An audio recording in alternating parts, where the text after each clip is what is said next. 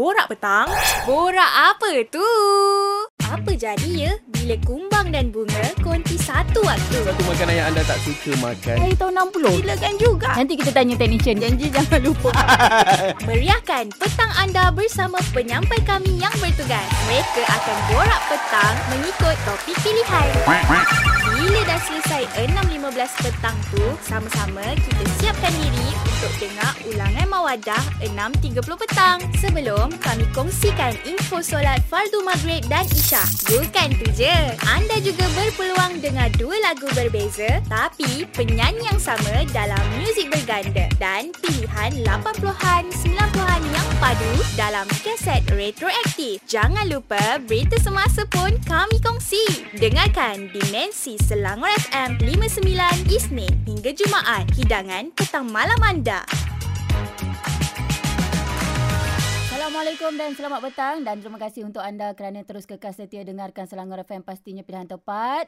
Dan uh, tadi kita dah ikuti uh, pembentangan bajet eh yang diutarakan uh, yang dibentangkan sendiri oleh Perdana Menteri kita kan. Ya, iaitu Dan, ucapan ah, belanjawan 2023 Ya. oleh Perdana Menteri dan juga Menteri Kewangan iaitu Mm-mm. Datuk Anwar Ibrahim. Alhamdulillah. Alhamdulillah.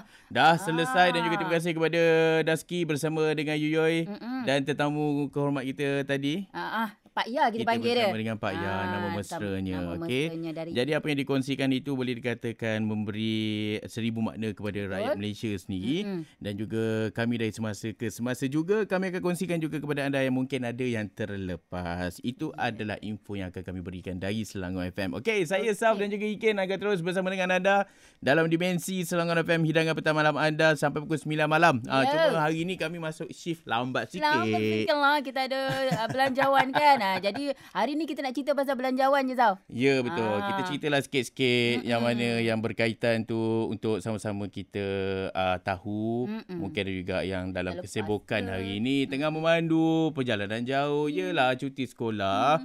Uh, ada yang balik kampung tu hati-hati juga Hati-hati. memandu. Nanti kita Terima kongsikan. kasih untuk segala komen kalian dalam Borak Petang. Dengarkan Borak Petang Isnin hingga Jumaat 5.15 hingga 6.15 petang di Dimensi Selangor FM. Hidangan petang malam anda.